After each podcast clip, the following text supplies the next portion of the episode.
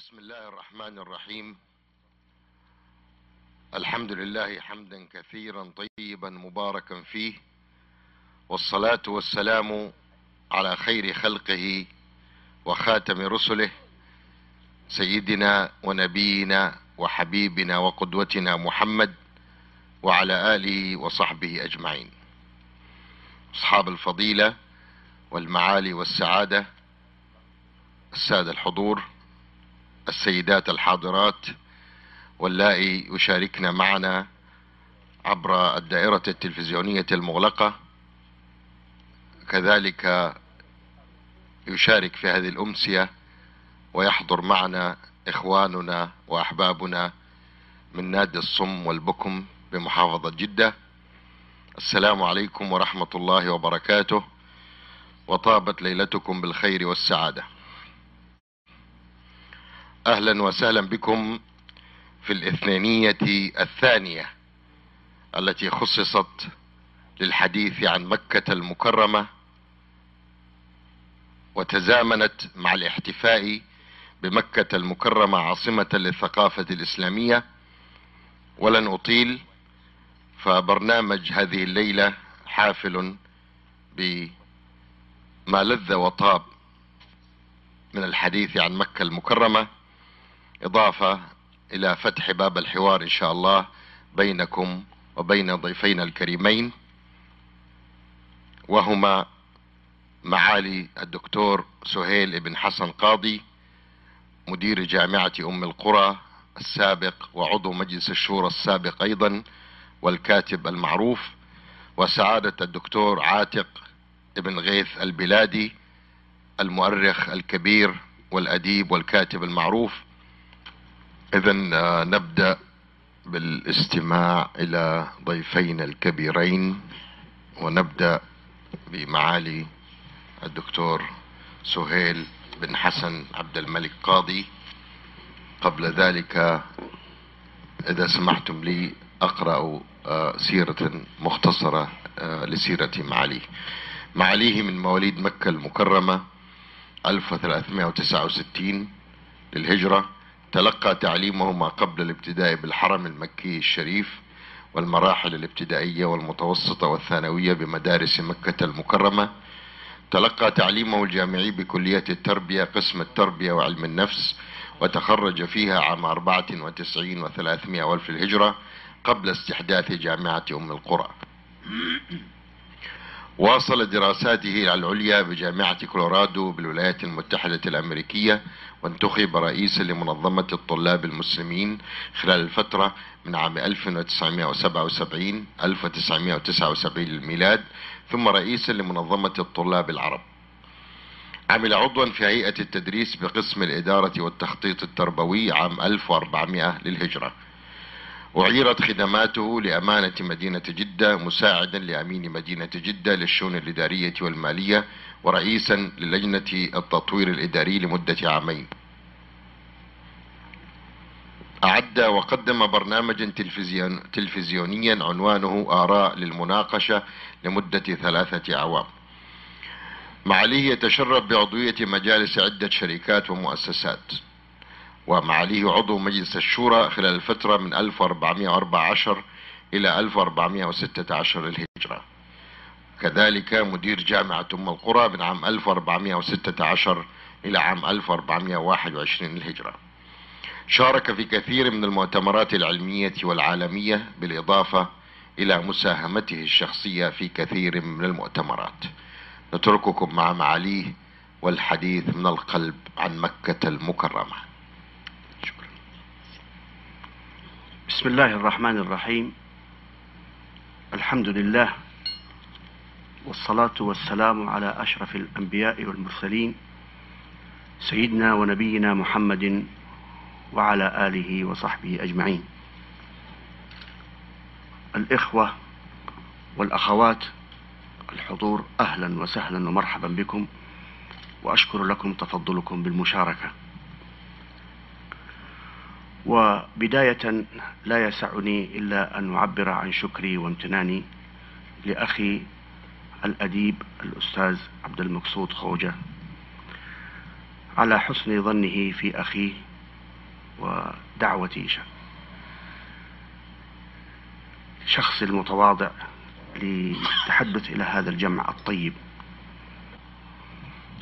وإني لسعيد أيضا أن أشرف بمشاركة سعادة أخي الأديب الدكتور عاتق بن غيث البلادي وهو من تعرفون علمه وخبرته ودرايته باحثا جغرافيا مؤرخا عريقا محققا من الطراز الأول. وهو أدرى أهل مكة بشعابها. بل وبشعاب كل الحجاز. وله فيها العديد من المؤلفات والكتابات. كانت الدكتور دار للنشر. ولا أعرف عن نشاطها في الوقت الراهن شيئا. وعاتق البلادي صاحب أول معجم جغرافي حديث يجمع في مجلداته كنزا من المعلومات الجغرافية والتاريخية والأدبية لهذا الإقليم. أيها السادة والسيدات ننتقل الآن لكي نستمع إلى سعادة الدكتور عاتق بن غيث آه، البلادي. ولكن إذا سمح لي أقرأ نبذة مختصرة عن سيرته الذاتية. آه، ولد في بادية مكة الشمالية قرب خليص في الثالث من شوال عام 1352 للهجرة. درس في مدارس مكة وفي المسجد الحرام حتى سنة 1372 للهجرة. من تاريخه الوظيفي في الخامس عشر من جماد الأولى عام 1372 للهجرة التحق بالجيش السعودي وفي عام 1376 تخرج من مدرسة المشاة بالطائف. وما زال يترقى حتى وصل عام 1395 إلى رتبة مقدم وفي عام 1397 أحيل إلى التقاعد بناء على طلبه للتفرغ للأعمال الفكرية.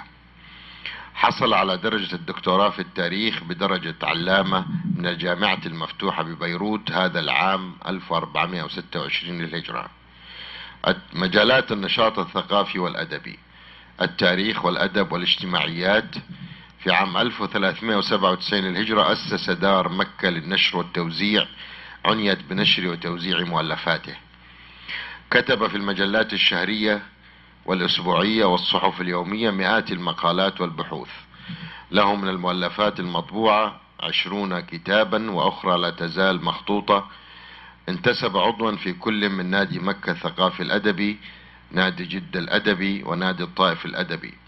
حضر عددا من المؤتمرات الأدبية والتاريخية أجريت معه عدة مقابلات وندوات صحفية وإذاعية وتلفازية. ولسعادته عدد كبير من المؤلفات المطبوعة التي تربو عن عشرين مؤلفا في مختلف المجالات والعلوم التي يصعب حصرها لضيق الوقت. أنقل الميكروفون الآن إلى محدثنا الكبير ليحدثنا عن مكة المكرمة.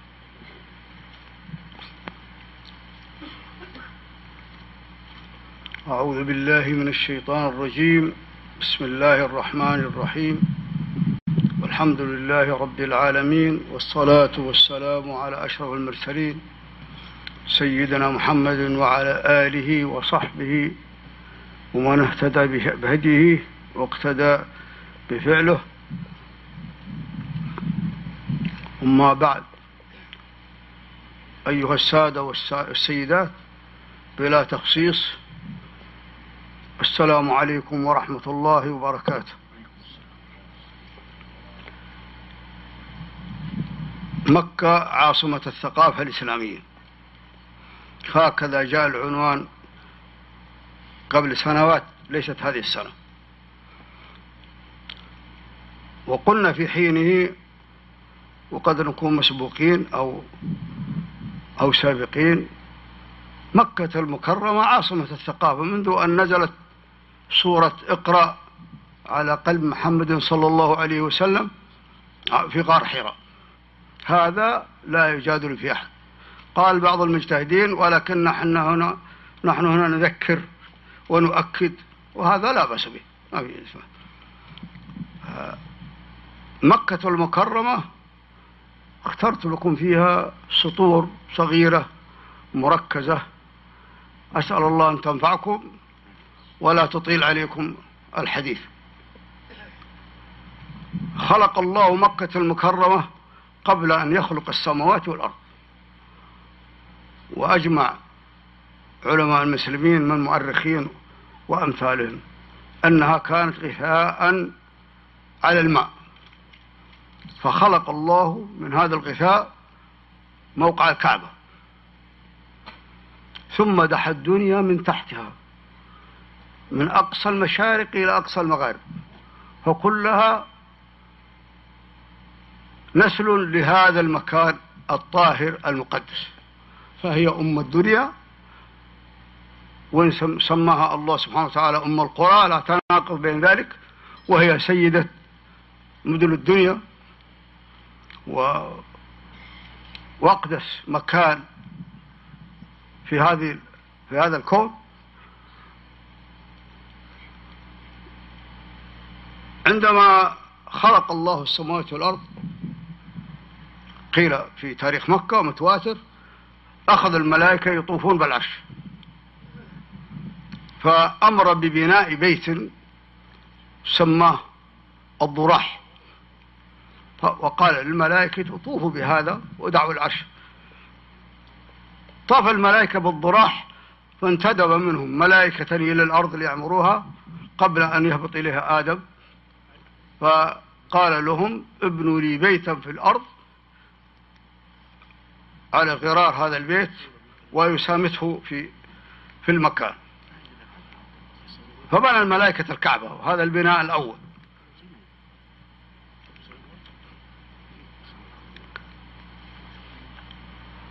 عندما خلق الله آدم أنزله إلى الأرض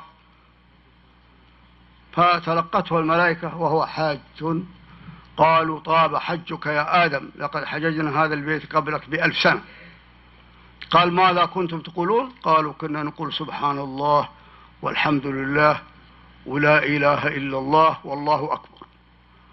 فقال زيدوا عليها ولا حول ولا قوة إلا بالله.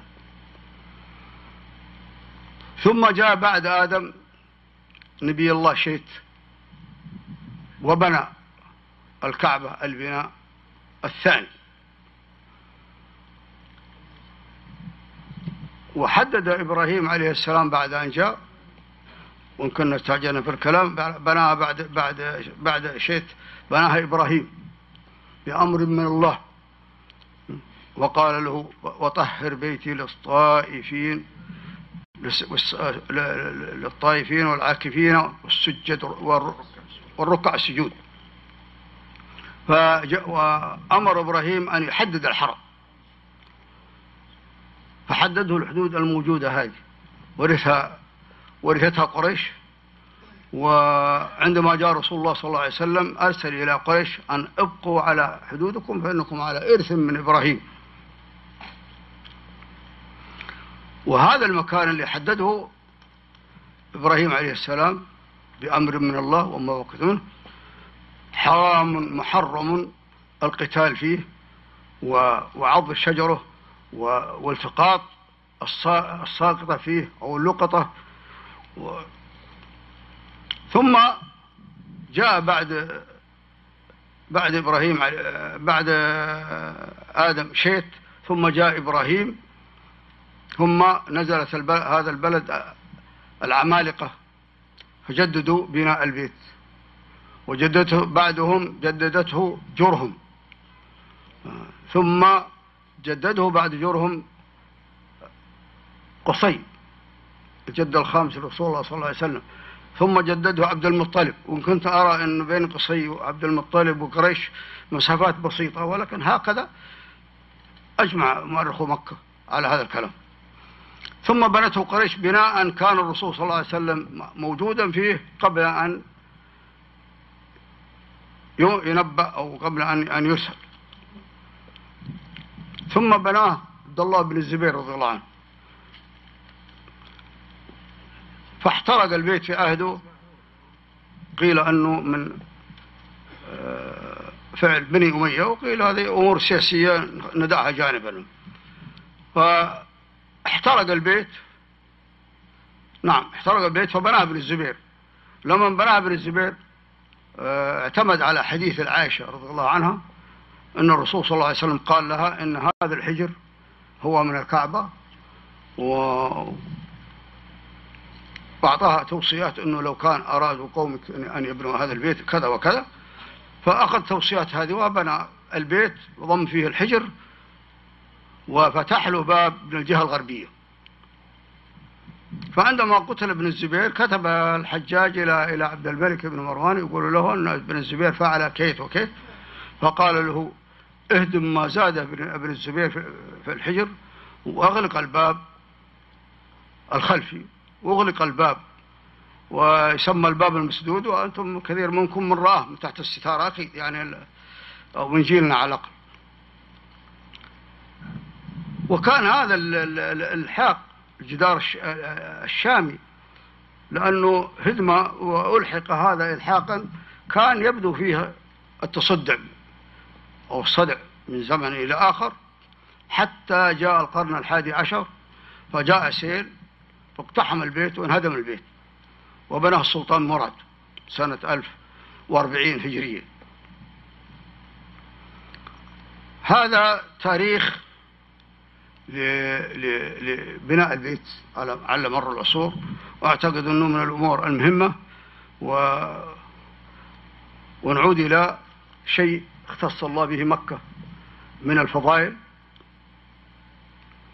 فهو فضلها على بقاء الدنيا وجعلها بيت بيت المحجوج. لا يحج إلى بيت سواها أبدا بالنسبة للملة الإسلامية. وجعل فيها مطافا يطوف به الناس تقربا إلى الله وعباده ولا يوجد في غيرها مطاف يطوف, يطوف فيها المسلمين. وجعل لها حجر يقبل وجعل لها حجرا يقبل لا يقبل سواه للعبادة. وقال قد قال عمر رضي الله عنه والله إني, إني لا أعرف أنك حجر لولا لولا رأيت رسول الله يقبلك ما قبلتك. فقال الإمام علي رضي الله عنه لا تقول هذا يا, يا عمر. أن هذا الحجر يأتي يوم القيامة يشهد لمن قبله بهذا الفعل. ثم من آيات مكة أو ما حول الكعبة مقام إبراهيم. مقام إبراهيم آية من آيات الله لأنه كان يرتفع على طول هذا البناء وإبراهيم يبني عليه وإذا نزل عنه هضم ورجع. يعني فلما فرغ إبراهيم عليه السلام من من بناء الكعبة قال الله سبحانه الناس بالحج قدم الناس بالحج يأتوك رجالا وعلى كل ضامر يأتينا من كل فج عميق. قال يا ربي ما ما يبلغ ندائي. قال أذنوا عليك البلاغ وعلي البلاغ. فصعد على الحجر أو المقام فارتفع به حتى على جبال مكة. فقال يا أيها الناس حجوا إن الله يأمركم بالحج فحجوا. فما بقي إنسان في الآفاق إلا وسمع هذه الكلمة. فجاءوا حاجين كما ترون الآن يقدر بعض الناس أنه يجي يوم من الأيام يكون الحج عشرة ملايين أو 12 ملايين لا نعلم هذا. و وفي مكة من من الأماكن الفضيلة زمزم. زمزم وجوده طبيعي ولكن آه، داخليته ومادته آية من آيات الله. ماء زمزم شفاء هذا حديث ماء زمزم لما شرب له. ماء زمزم طعام طعم والشفاء سقم. هذا الخاصية لا توجد في ماء أبدا ومن ما يروى عند أهل مكة وبعض عاصرته أنا تقريبا إلا أني لا أشهد برؤياه كان رجل من أهل مكة مرض وانسد حلقه صار في سدد. هذا نوع من السرطان معروف عند الأطباء. فأدخلوه. المستشفى وبس لا يعني قد ينتظر أنه يموت. يحطون الماء فيه فلا فلا يذهب إلى حلقه وهو عطشان ويطلب الماء. فجاءت تزوره زوجته وجابت معها ماء زمزم. وصارت تبل له فمه بس عشان فبلت فمه ورشت فيه كذا. فجأة كذا سمع صوت كع كذا وطلب الماء. وصار يشرب حتى شرب حتى روي لما جاء الطبيب سأله إيش سوي إيش عملتوا قالوا والله ترى زمزم. فشفي الرجل وخرج من المستشفى.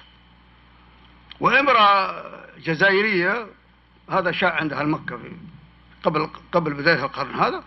قد يكون إن شاء الله إنه الناس يعني تقول الأخبار هذه تكون صادقة. كانت تتعالج في فرنسا وسر الطبيب لزوجها إن هذه آه، يبقى عليها أيام وتموت. من مصابة بالسرطان فقال لها آه، نرجع إلى بيتنا والقضية كذا كذا. قالت بس وديني مكة خليني أموت في مكة. أنا فجاء بها إلى مكة وصارت ترش الزمزم تشرب من الزمزم ويوما بعد يوم وجدت نفسها تتعافى.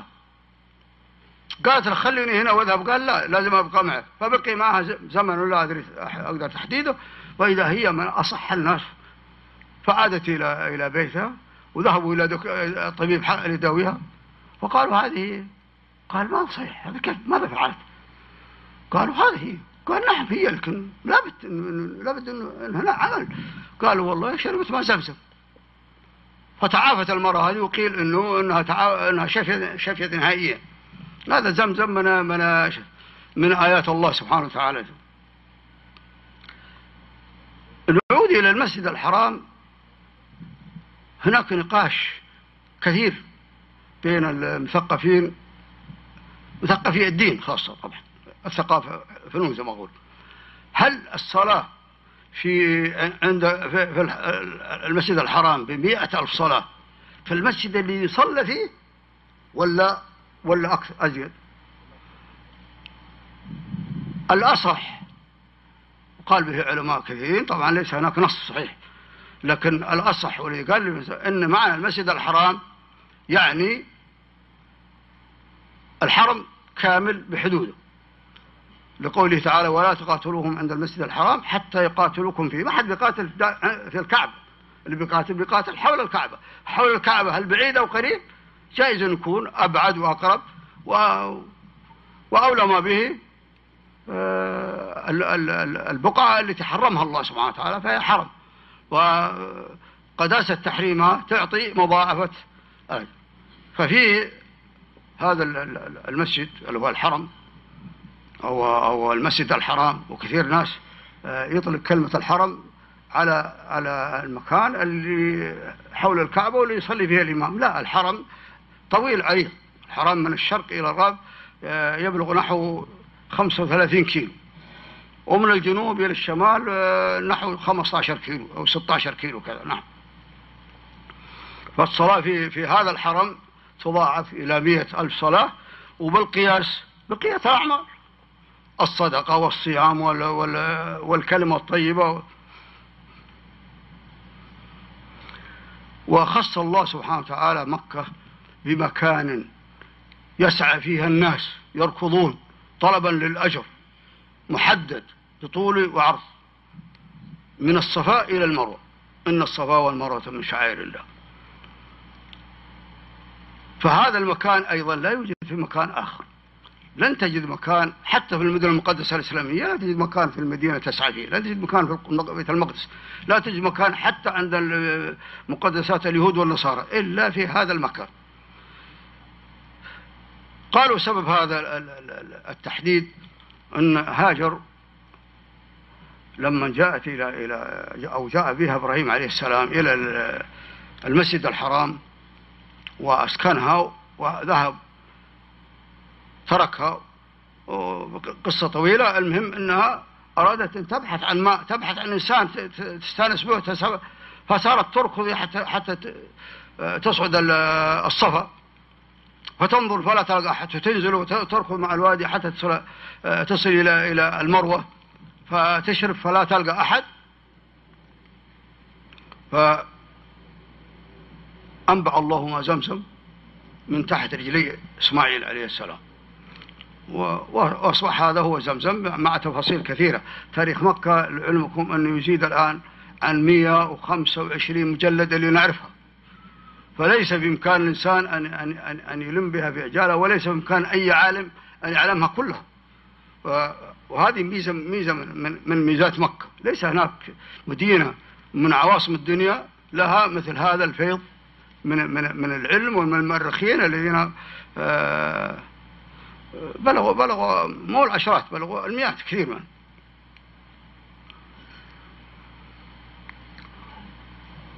وجاور الله مكة ببعض البقع المقدسة. وعندما فرض الحج على البشر وهو مفروض قبل الإسلام ولكن الإسلام طوره وتو- وتوسع فيه جعل الحج عرفة. الرسول صلى الله عليه وسلم في حديث يقول الحج عرفة. هو الحج عرفة. من من من وقف في عرفة ساعة من نهار أو ساعة من ليل فقد أدرك الحج. وللأسف أنا حضرت حادثة آه، ربما لم يشترك فيها العلماء لكن اشترك فيها الدهماء كانت قافلة خرجت بعد المغرب من مكة ليلة آه، عرفة أو ليلة مزدلفة أقول قاصدها عرفة. فثار عليها سير عليها وكسر قزاز سياراتهم وأعيدوا إلى إلى مكة واضطروا أن يقيموا سنة زمان حتى يحجوا مرة ثانية. وهذا جهل يعني لأن الوقوف في عرفة من من صباح يوم عرفة إلى قبل الفجر ليلة مزدلفة. والإفاضة ومن فضائل عرفة أنه أنه مقبولة فيها الدعوة. ولهذا يطلب من الإنسان اللي يصل هناك أن يكثر من الدعاء أو يكثر من قراءة القرآن لأنه فضائل القرآن تقول من من قرأ القرآن وفي له نفسه أن يدعو تقبل الله دعاءه في نفس قراءة القرآن.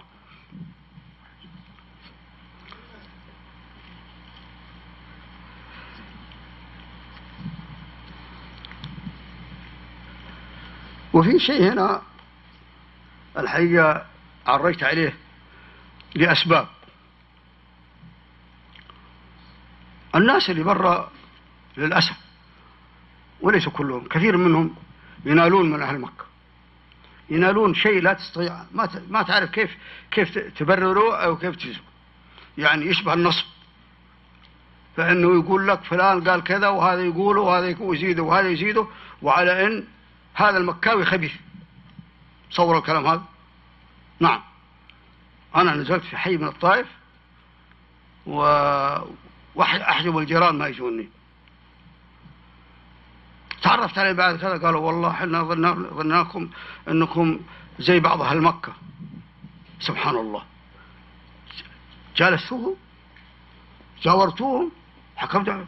قالوا لا والله بس آه، إحنا يعني زي ما تقول انه انه ليش هذول أهل الله. الرسول صلى الله عليه وسلم لما عين آه اللهم صل وسلم على محمد؟ عتاب. عتاب تبنو سيد. نعم نعم. ابن أسيد. قال له أتدري من على من وليتك أو على من استعملتك؟ استعملتك على أهل الله. وهؤلاء أهل الله. وكان في الجاهلية إذا جاء أحد من أهل مكة خرج قالوا قالوا آه، اليوم نزل على فلان رجل من أهل الله. أهل أهل أهل مكة أهل الله. المورقي رحمه الله قال سفهاء مكة حشو الجنة. السفهاء اللي تعرفونهم في الشارع اللي يسب هذا يسب بعضه وهذا يسب بعضه ويقولون كلام يقولون كلمات يعني ينبع عنها الذين تسد إذنك عنها هؤلاء حشو الجنة. فما بالك بفضلائها وفاضلاتها؟ ثم أثير قبل قبل زمن مو بعيد سنتين وكذا يتكلم رجل غفر الله لنا وله. اسالوني اسالوني عن مكيات أنا أعرفهن. لا يا أخي لا والله ما تعرفهن ربما تكون شاذا تعرف الشاذ. ليس هناك أمة ما فيها شاذ. ليس هناك أمة مبرأة كلها أو كلها آه، لكن أهل مكة ونساء مكة مجللين مقدرين عند أهل الإيمان. فاهم؟ ومن يتعدى عليهم بهذا ال- ال- الوشايات مكاوية خبيثة. لا إله إلا الله. هذا اللي يقول كذا قال الواحد يقول لي الإسلام ما فيه نصب. لا في نصب. النصب هو مناسبة جيل من الناس النصب أساسا هو آه، بغض أهل البيت. ولكن كل جيل من الناس تناسبه ف- فأنت, فأنت ناصب بالنسبة له إن كان على حق فلا بأس. وإن كان ما أظن أحد فيكم ما أظن أحد فيكم ما يصدق أن هذا اللي يقول كذا متجني على أهل مكة. هناك في مكة سفهاء نعم وقد يكون من السواد آه، شو اسمه لكن آه، القاعدة عندنا أنه لا يعرف الشاذ إلا الشاذ. ال- ال- الفاضل ما يعرف الشواذ ولا يدري عنه. لو قلت الرجل الفاضل فقيه ولا هذا الناس يفعلون كذا قال لا أعوذ بالله ما أظن كان آه، ابن المسيب رحمه الله في مسجد المدينة وجاء مندوب الخليفة أو مندوب السلطان قول وكان يقسم ال- العطاء السنوي حقه. فجاء ابن المسيب يصلي وضع العطاء حقه قدامه كيس من من من آه، النقود. فصلى ونسي وقام راح البيت. قالوا اليوم جاء مندوب الخليفة أعطاك قال لي والله أعطاني ونسيته والله هناك. قالوا ذحين يأخذون الناس. قال سبحان الله حد يأخذ شيء ما هو له؟ شيء ما كان يصدق إن الواحد فينا يلقى فلوس يأخذها. شوف. ليه؟ لأنه هو هذا الانسان هو الانسان اللي ما يأخذ. بس لو قلت الواحد البعيد فيه خصوصيه قال لك إي والله والله يأخذون الحاجة فلان الحاجة قال الناس يأخذون شيء ما هو له. فأنا حبيت أن أقول هنا عادات أهل مكة عادات جميله كيف؟ أنا كنت صغير في مكة ودخلت بيوتها كثيرا. كانوا يشبهون عرب الجزيرة تماما في أعمالهم ولكنهم يتخلقون بأخلاق المسجد الحرام. وحنا لما أدركناهم كان نصهم يشوفون المسجد الحرام من بيوتهم. كانت مكة ما ما تعدى آه، ريال الرسام إلا قليلا. وما تتعدى البريد اللي تعرفونها الآن إلا قليلا. العبدة كانت ضاحية. و- ومن الشرق حدتها الجبال الشامخة هذه ومن الجنوب آه، آه، المسفلة عند مسجد أبو بكر رضي الله عنه.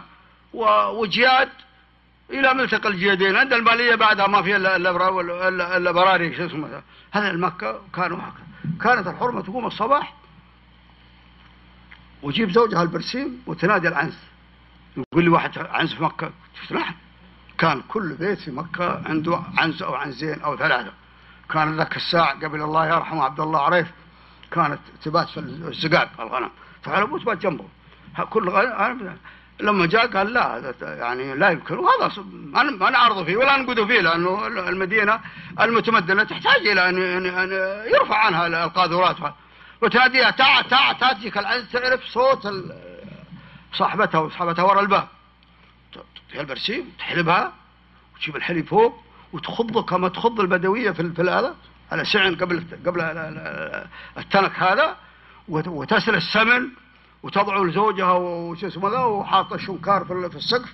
طويل. تعلق السمن فيه هذا والحاجات اللي اللي, اسمه ذا. وتقوم لبيتها لا لا شغالات ولا شو اسمه وتكنس وتمسح وتسوي الغداء ويجي الرجل والغداء خدومة لزوجها مربية لأولادها من الطراز الأول. بعدين شو اسمه آه، بالنسبة ل- ل- ل- للأيتام والأرامل. يعني كنا كنا يحسنون يحسنون إليهم كثير. تجد البيت فقير. هل مكه ما كانوا أغنياء؟ دائما ما يكونوا أغنياء. لأن الله عوضهم بالبيت هذا. يعني ما أراد ان ان, أن يشرك عليهم الثروة و- و- والعبادة. فجعل لهم الستر. هذه كان البيت الفقير ولا مرأة أرملة ولا ولا يتعهدون بالطعام والكسوة والهدايا نهار العيد. وكانوا يوم العيد يخرجون من من أقصى مكة إلى أقصاها كلهم يعيدون على كل البيوت هذه. وجد يا قولوا لفلان ترى فلان جاء هنا وشرب فنجان قهوة ودله برا على السموار ولا هذا وش- هذه عادات كانت كانت أهل مكة آه، تشترى بالذهب. فيجي واحد خبيث. أش- أظنه خبيث. يقول هذا هذا مكاوي خبيث. هذه مكاوية خبيثة.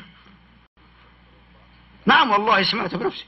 قال واحد جينا وحطينا عفشنا ونزلت علينا واحدة من فوق من القصر واخذت ترمي عفشنا مكية نزلت عليكم. ولا ولا ولا عليها شيء ولا الا ثوبها. واخذت ترمي عفشكم. قال أيوه مكاوية خبيثة. قلت كذبت. ما استحيت منه. ما, ما تنزل السوق كانت النزول هذا اللي تشوفونه بعد ال 400 قبلها بشوية. ما كانت المكاويه تصل إلى السوق. تعال يا ولد. صبية ولا ولا ولا ولا ولدها ولا ولد الجيران إذا ما في. خذ يا أبوي روح لفلان في سويقة. قماش. جيب لي فاتورة منه قماش. يروح يجيب فاتورة مكونة من من من من خمس قطع ست قطع عشرين قطعة. تقوم. تنقي هذه هذه ثلاثة أربعة وتدخل لها إبرة. قول له أعطيني من هذه هندستين من هذا ثلاث هناديس من هذا أربع هناديس بالهندسة ما كان في مثل مثل هذا ح- أحداث حين اختيارين كبير كبار يعني. كانوا على على على على خلق على خلق حسن. نسائهم ورجالهم. سفهاء مكة حشو الجنة. هذا السفهاء اللي إحنا نشهد منهم في الشوارع صح؟ هذا شهد لهم. وإن كان بعض القوم آه، يعني قالوا لي- ليس ليس حجة. الموركي قام رجل للموركي وقال له آه، ليس ليس لك دليل بهذا.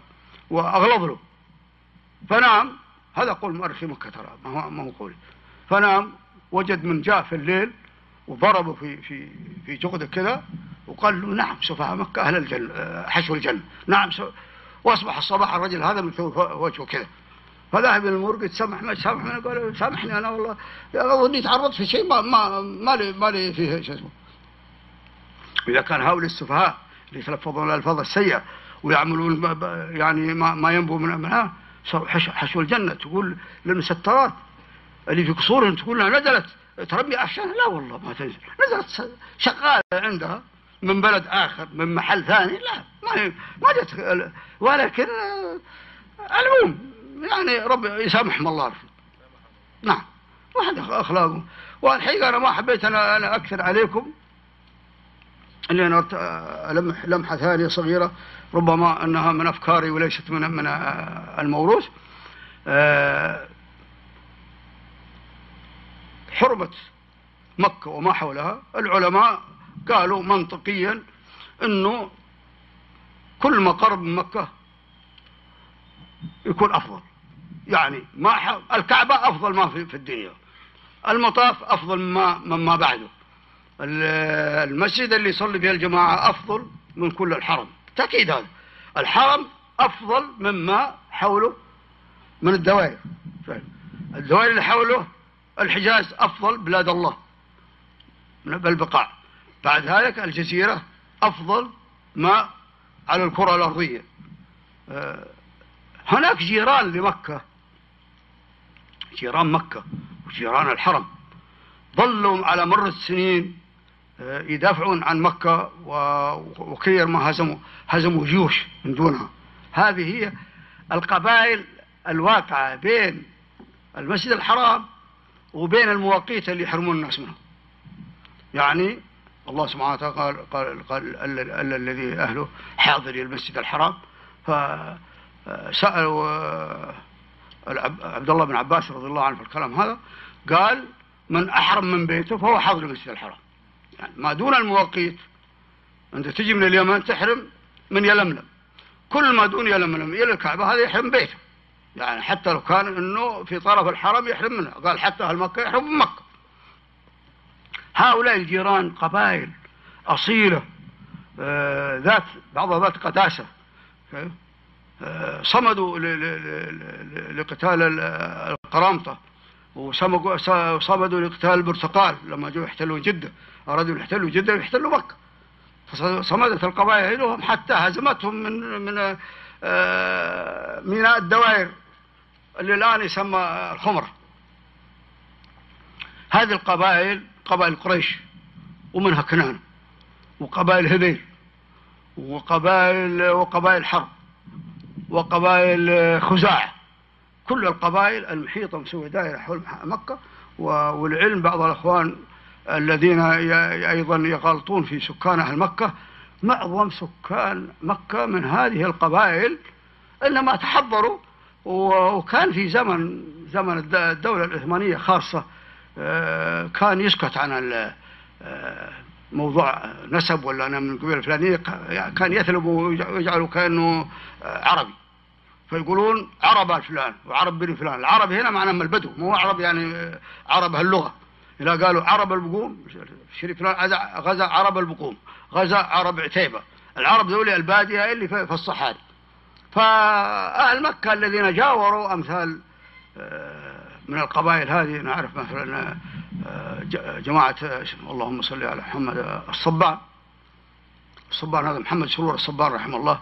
هذا يعني ليس هو الصبان الأصلي. إنما أخذ أخذ اسم مواليه وربعه واحتجروا بالصبان هذول آه، بيت كبير من هذيل. ما تحضرني دحين قبائل كثيرة زي زي أخونا ال- الوزير السفياني هذا زي بيت القزاز. القزاز ذولي من ثقيف من ثقيف من من من, من شباب بن سفيان. كذا كذا كذا. معظم القبائل البيوت هذه العريقة اللي عندنا ليست ليست هي جاية من برا زي جيران آه، ولا عندنا اعتراض على على من جاور الحرم وجاء وفاد الحرم بالعلم ول- و- و- وأيضا والذرية كما كما تفضل آه، صديقنا وزميلنا الدكتور سهيل انه إنهم أثروا مكة بالعلم وأيضا بالذرية عندما كان سكانها قليلين. وأعتقد إني ما أريد أن أطيل عليكم وأنتم تتمنون ذلك وأشكر زميلي الدكتور سهيل بما أطرأ به ونتمنى لل- للشيخ عبد المقصود آه، خوجه العود عودا حميدا إن شاء الله. والحقيقة أن فقدناه في هذه الأمسية وإن كان آه، أستاذنا آه، قام قام بما يقوم به ولم لم يكن تقصير في, هذه ال- الأمسية إلا أن في الليلة الغدراء افتقد البدر والسلام عليكم ورحمة الله وبركاته.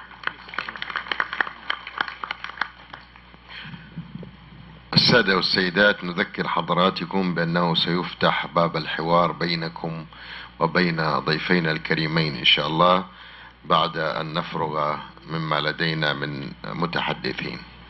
طيب قبل آه، أن ننتقل إلى السيدات الحقيقة أطرح سؤال على الدكتور عاتق البلادي من الأستاذ عبد الحميد الدرهلي. يقول يجدر بسعادتكم أن تتحفوا الحضور بمعلومات عن المدينة المنورة وبكل تأكيد أن آه، مكانتها لا تقل قدسية عن مكة المكرمة والحقيقة إلى حين أن نحتفل بالمدينة إن شاء الله مستقبلا عاصمة للثقافة يعني بشكل موجز بشكل موجز يعني. الحمد لله رب العالمين. اولا أن المدينة المنوره في قلوبنا ومقدسة لدي كل المسلمين ولكن أرى أن السؤال هذا جاء عارضا لأن الحديث عن مكة. ولكن لا بأس. مكة المدينة المنورة مهاجر رسول الله صلى الله عليه وسلم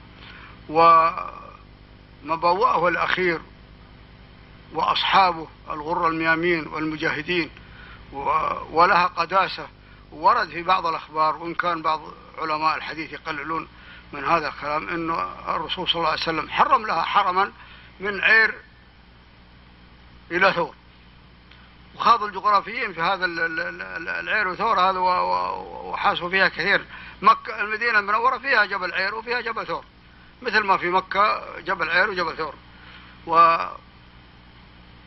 وهي منزل رسول الله صلى الله عليه وسلم وما هو أفئدة ال- المسلمين يزورونها ويتقربون إلى الله بالسلام على رسول الله صلى الله عليه وسلم وصحبه وأهل البقيع و آه، عم حمزة ومن جاورهم والحمد لله نقول إن شاء الله أن هذا كافي إذا ننقل الميكروفون إلى السيدات إذا في سؤال تفضلوا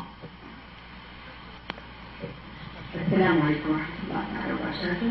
اعتذار العتزي. كاتبة وباحثة في مجال التراث. السيد شيخنا المؤرخ الكبير الذي عرفناه منذ خطواتنا الأولى.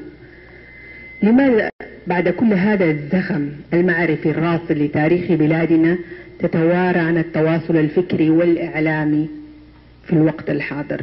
ولماذا لا تتحف الأجيال الجديدة بمعلوماتك الثرة؟ والسؤال الآخر عرفنا من خلال سيرتك الذاتية أنك أوجدت دارا لنشر مؤلفاتك ولكن مؤلفاتك يا سيدي مفقودة لا تتواجد ولا يمكن الوصول إليها من المنافذ المعروفة فكيف يمكن الوصول إليها؟ بسم الله الرحمن الرحيم. الجواب على ال- السؤال الأول كما فهمته أني منذ سبعة وتسعين هجرية بعد الثلاثمائة كنت متواجد على الصحف جميعا وحرر ملحق في هذه ومكان في هذا ومقال في المجلة الشهرية هذه ومقال في, في أخرى. وظل هذا حتى ظل ردحا من الزمن حتى ربما السنة الرابع عشر بعد الأربعمائة في هذا الوقت بالذات آه، حدث حدثين اختصرهما. أولهما أنه كان عندي زخم من من من المؤلفات أريد أن أنجزها. وكنت أنجز في في السنة الواحدة كتابين. أحد الكتب اللي أنجزتها في في هذا التاريخ كان في أربع مجلدات. كتاب هدي الحمام في تاريخ البلد الحرام. والأمر الثاني أنه كانت الصحف تريد أن تأتي إليها بالمقالة. ضمنا يعرف منهم كذا. وتتابعها وانت ما سألت عن مقالك نشر ولا منشر لا يا أخي ما سأل. أنا أرسل لك مقال فإن كان مفيدا تنشره وإذا لم يكن مفيد لا تنشره عشان لأنه لو ما كان مفيد ونشرته محسوب علي فالصحافه الحقيقة لا يقاطعها. لي معها مقابلات بعض الاوقات كل شهرين كل ثلاثة شهور. آه، ولكني توقفت عن الكتابه فيها لغيرها. مؤلفاتي أيتها السيدة الحبيبة بلغت حتى الآن 42 كتابا وليس كما قال الأخ العريف 20 وكلها مطبوع. إنما العقبة الوحيدة في في توزيعها إن المكتبات ولعل معنا من يعرف سيرة المكتبات هذه تريد أن تأخذ الكتاب ولا تدفع ثمن والكتاب هذا يكلف مبالغ طائلة في, في, في الطباعة. أنا أمثل لكم إنه إنه مكتبة واحدة في الرياض آه، لنا عندها فاتورة مر عليها 13 سنة. طلبت ثاني مرة قلنا ادفع أولا. قالوا لا أصلا بطلنا من الكتب هذه ما نبغى. نعم مكتبة في في في جدة لرجل عظيم كبير له مؤسسات عديدة. عليها فاتورة بثمانية آلاف. نكتب له يقول يقول دبر ولا الرجل هذا حسبه ونجي نقول لهم آه، أمر كذا آه، صاحبكم قال إيوه نعم بس تعالوا خذوا كتبكم اللي عندنا. فنرسل سيارة من مكة وسواق وتأخذ نصف يوم ويجي مراجع. والله بنسخة واحدة. ما لقي إلا هي في المستودع. يا أخواني ما لقينا الكتب. لقينا نسخة واحدة. قالوا لا لا موجودة الكتب بس هو ما بحث. طيب هل علينا إحنا نبحث ولا أنتم تبحثون؟ وتصفون كتبنا وتحطونها على جنب. تعالوا خذوا كتبكم. إحنا ناخذها ما عندنا قالوا لا إحنا ما عندنا وقت. شخص رفض أن أن يقبل كشف الحساب حقه يقول لا حساب أقل من كذا. طيب أعطيني كشف حساب. قال لا أنا ما أقدر أسوي كشف حساب بس حسابكم مو هذا. سبحان الله. طيب إيش تبي قال في زايده 2000 ريال. قلنا اخصبها هي أحد من 2000 ريال. إذا كان واحد بيطبع كتب الكتاب يبلغ أحيانا الكتب الكبيرة إلى مئة ألف ريال طباعته ويجي وينزله في السوق. هو يب ما يبغى فائدة يبغى العلم للناس. إنما في دار مكة مستودع للبيع الفردي. وكل الناس غالبا يعرفونه. ولكن أنا أقدر ظروف الناس. ما كل واحد يقدر يذهب إلى دار مكة ويقول السلام عليكم أنا أبغى الكتاب الفلاني. لكن إذا أحتاجه الباحث أو أحتاجه القارئ آه، الراغب فهي معروضة الكتب. يعني من صباح من الصباح إلى إلى الساعة العاشرة في الليل عندنا السوداء مفتوح وفيه رجل ويوزع فرديا وخصم 20% عن المكتبة. لو رحت المكتبة لقيت الكتاب هذا ب 100 ريال تعال خذه من دار مكة ب 80 ريال. في الجلسة اللي اللي كرمني فيها أبو الكرم رحمه جزاه الله خير شكيت نفس الشكوى وقلت اللي يبغى الكتب يجي ياخذ. يعني من باب التذمر وهذا جيت واحد ثاني يوم جاي رجل شخص جايني قال لي أنا أبغى معجم معالم الحجاز. اخذت ورقة وكتبت له يخصم له 20% ما مر على السوداء يريد مجاني شايف؟ فاذا إحنا لو كذا كان توقفنا. كان طبعت الحمد لله 42 كلها طبعت. بين طبعة آه، آه، عامة وطبعة خاصة. يمكن أعطي منها ناس خاصين وتحفظ عن عن التلف وزارة الإعلام غفر الله لنا ولها ضايقتنا كثيرا شيلوا هذا شيلوا هذا. قلت لهم أنا الخلاق الله كان أنا أخلق الكتاب هذا يعني من باب المجاز. فلو لك ولد ولد وقيل لك والله الولد هذا طب أنا أبغى أشيل أصبع منه. طيب في ضرورة هناك؟ قالوا لا بس إحنا ما صبعه ما نبغى أصبعه تقطع أصبع ولدك؟ قالوا لا بس آه، في حاجات.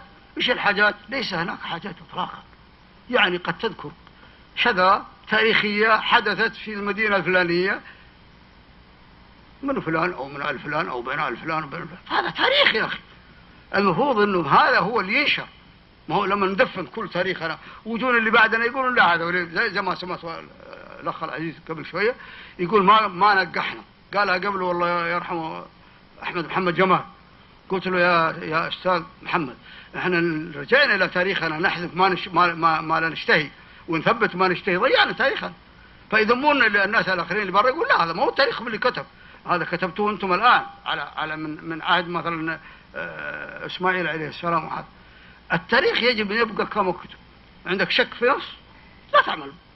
أما أني أشيل النص هذا وأشيل النص هذا وأجمع لك تاريخ مكة مثلا منقح في خ... في 60 مجلد مثلا. كل الناس يقول لك لا هذا هذا اللي فعله فلان. ولا الحكومة ما تبغاه ولا كذا ولا كذا. كل اللي يقولون الناس انه إنه كتب فيه يدار يدارون فيها الحكومة. معروف واضح لا ينفع ولا يضر. وأنا انتقد الكاتب حقيقة وإن كان هذا قد نصح عنه لكن أنا أقول هذا بكل صراحة لن أجامل مسؤول وأكتب ما, ما يشتهي. أكتب التاريخ الحقيقي صحيح. نعم.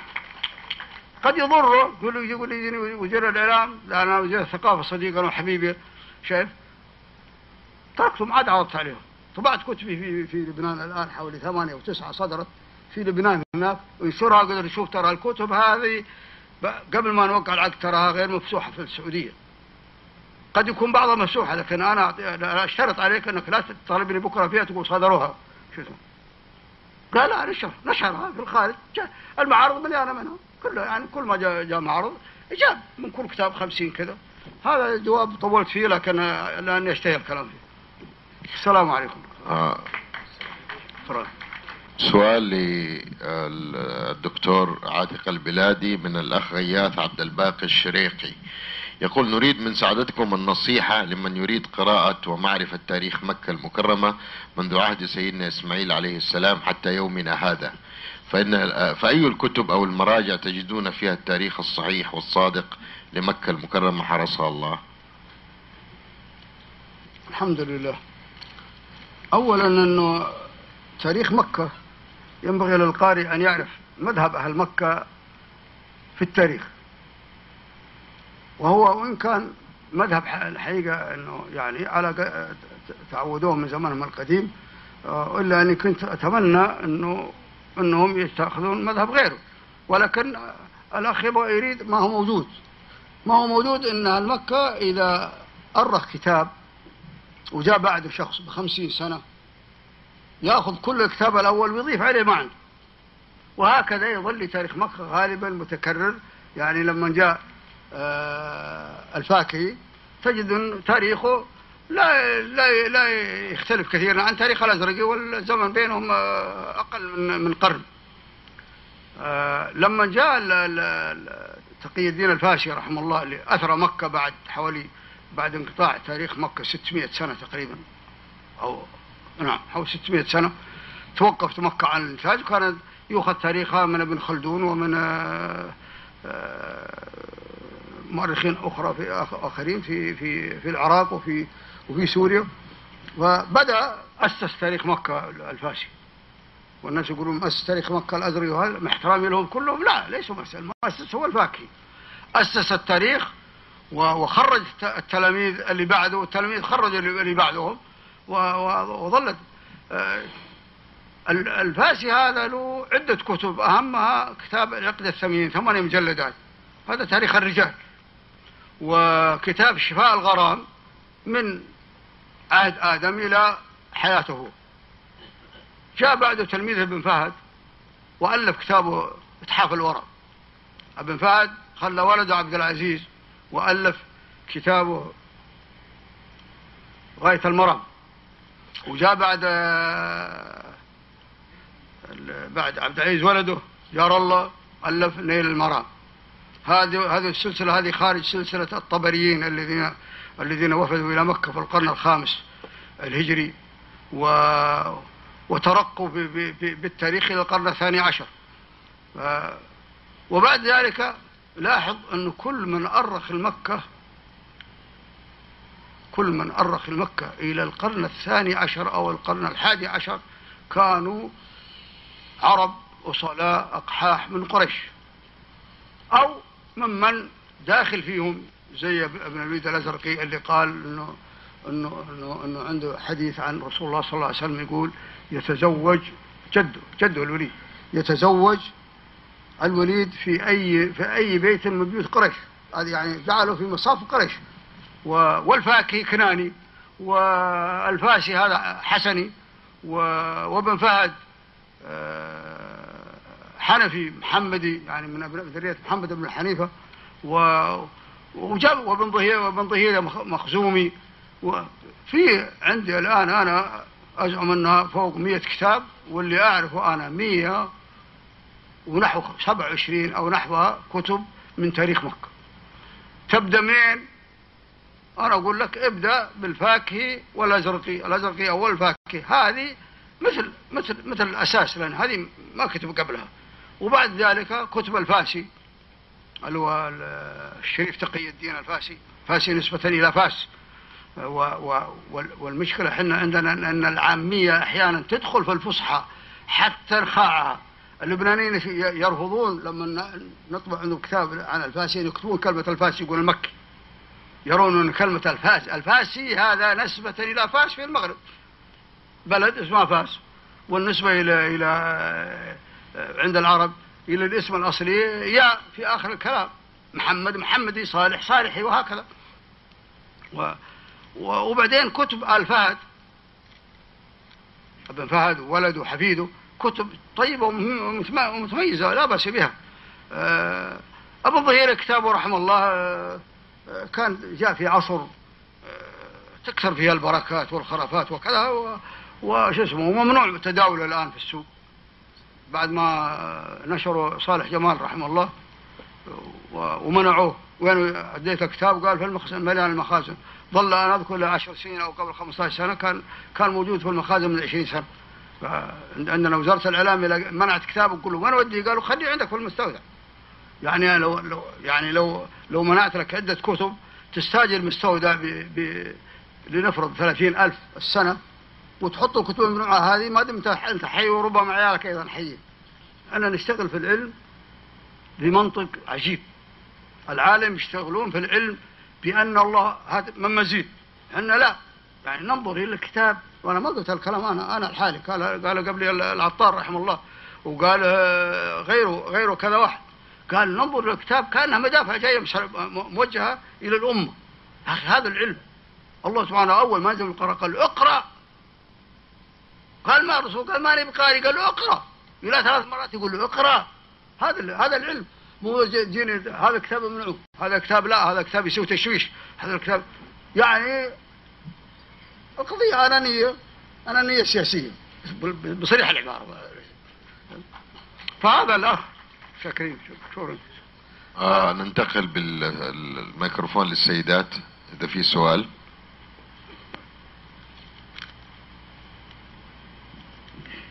بسم الله الرحمن الرحيم. سؤال موجه للأستاذ عاتق غيث البلادي. كتابكم القيم معجم معالم الحجاز مفيد جدا في بابه. ومن المؤسف أنني بحثت عنه مؤخرا فلم أجده في مكتبات جدة المشهورة فأين يوجد؟ مع الشكر والتقدير؟ سعاد الصابوني. الحمد لله رب العالمين. كتاب ما جمع عالم الحجاز في مكة في كتاب في مكة دار مكة للنشر والتوزيع موجود يوزع والباقي منه حوالي 150 نسخة فقط. وثمنه 200 ريال نقدا آه. باقي منه 150 في علمي حد علمي. آه سؤال من الأخ عبد الرزاق الغامدي آه إلى الأستاذ البلادي أو الدكتور البلادي يقول ثقافة أهل مكة هي خليط ثقافات عديدة فهل تفيدون عن أهل مكة الأوائل مثل بيت الشيبي وبني عبد مناف وغيرهم؟ هل تذكرون لنا من بقي منهم غير بيت الشيبي ولكم الشكر؟ الحمد لله. كل البارزين من, من, من, من عهد قريش ذراريهم موجودة الآن. إما في مكة أو في بقاع الدنيا كلها الأخرى. فإحنا نجي جينا في الحج العثمانيين والعمريين وبني عبد مناف ذريتهم الآن الباقية سادتنا الأشراف والحسنيين والحسينيين وال وال وما قلنا عليهم الفهديين هذول أو, أو, أو بني محمد ابن الحنيفية من ذرية الإمام, الإمام علي و وكثير منهم موجودين والشيبي لا زالوا على رأس العمل ذريتهم كل ال- ال- الذي كانوا يسكنون مكة في عهد الرسالة لم تنقرض ذرياتهم إلا إذا كان رجل رجل من من من قبيلة يعني رجل من بني عبد المناف لم لم يعقب أو رجل من من من آل الشيبي ما ما ذكرهم آه دك... آه نحل الميكروفون للسيدات تفضلوا. سؤال عثمان. سؤال للشيخ عاتق من البلادي آه، سبق إني يعني قرأت مجلدات العقد الفريد عشرة. آه، مجلدات. آه، نظرة النعيم عشرة أو 12 مجلد. بس ما أتخيل يعني كيف يكون الإنسان واحد يقرأ 60 مجلد. فهل هذا ممكن؟ شكرا. يقول الشاعر ال- ال- العربي ومن يخطب الحسناء لم يغله المهر. تريد أن تكون مثقف؟ اقرأ.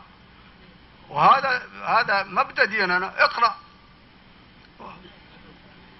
شكرا. ال- السيد عبد الله فدعق يسأل الشيخ البلادي يقول روافد كثيرة ساهمت مع حلقات العلم بالمسجد الحرام في أحياء ال- الدور العلمي لمكة المكرمة والمدينة المنورة ولعل من أهم هذه الروافد الكتاتيب والمكتبات وبيوتات أهل العلم.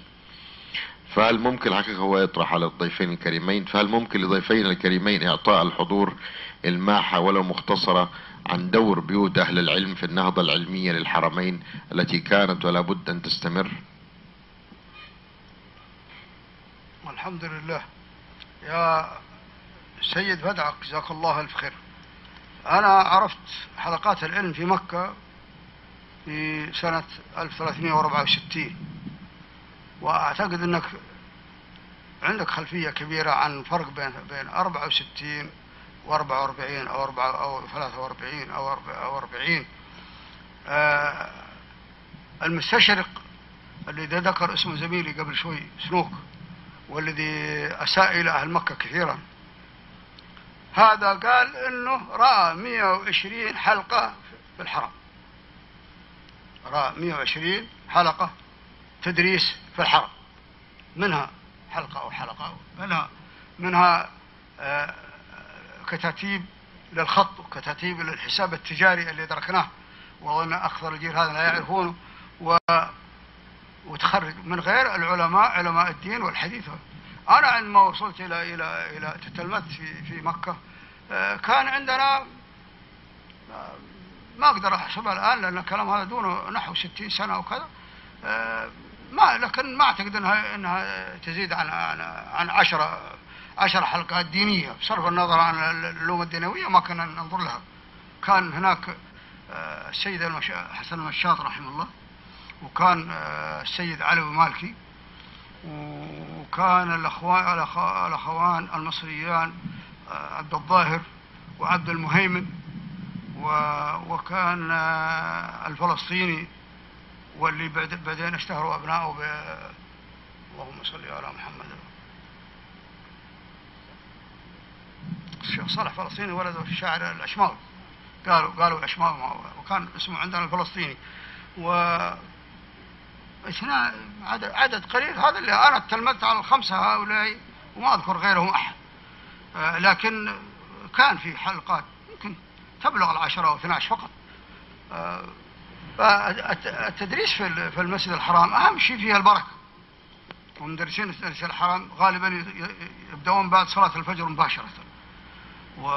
ولا متى الضحى قاموا. ويجون بعد صلاة العصر. بعضهم إلى المغرب وبعضهم من المغرب إلى العشاء. وما أذكر أن, أن, أن, هناك حلقات بعد بعد, العشاء في آه ننقل الميكروفون للسيدات. في سؤال؟ آه، سؤال من الأخ عواض آه، عتابي آه، مدير محاسبة في شركة سعودية. يقول الدكتور سهيل يقال إن الصفا والمروة ليست من الحرم. ما صحة هذا القول؟